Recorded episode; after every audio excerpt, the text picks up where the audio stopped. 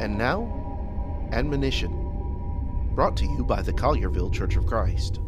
We read in John that Jesus says men desire to do their deeds in the dark because their deeds are evil. But they fail to recognize that they can't hide their deeds from God. David writes this in Psalm 139 If I say, Surely the darkness shall fall on me, even the night shall be light about me. Indeed, the darkness shall not hide from you.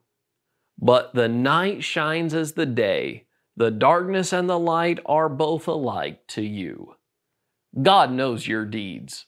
Whether done in the light or done in the dark, God knows your deeds. How are you living in view of God's judgment today?